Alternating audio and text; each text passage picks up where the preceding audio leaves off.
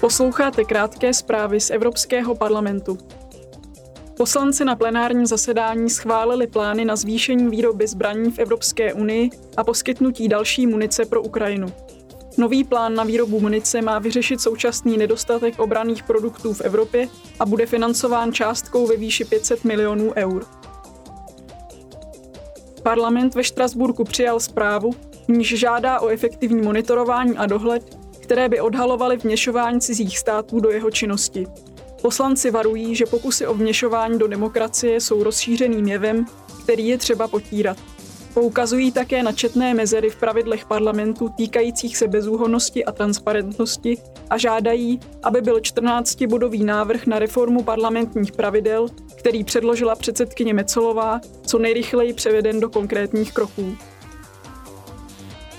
Zítra budou poslanci z výboru pro zahraniční věci diskutovat s prezidentem Černé hory Jakovem Milatovičem. Tato výměna názorů se koná pouze dva měsíce poté, co se prezident Milatovič ujal funkce. Černá hora se kvůli politickému napětí v loňském roce ocitla v hluboké politické a institucionální krizi. To zastavilo její pokrok na cestě do Evropské unie.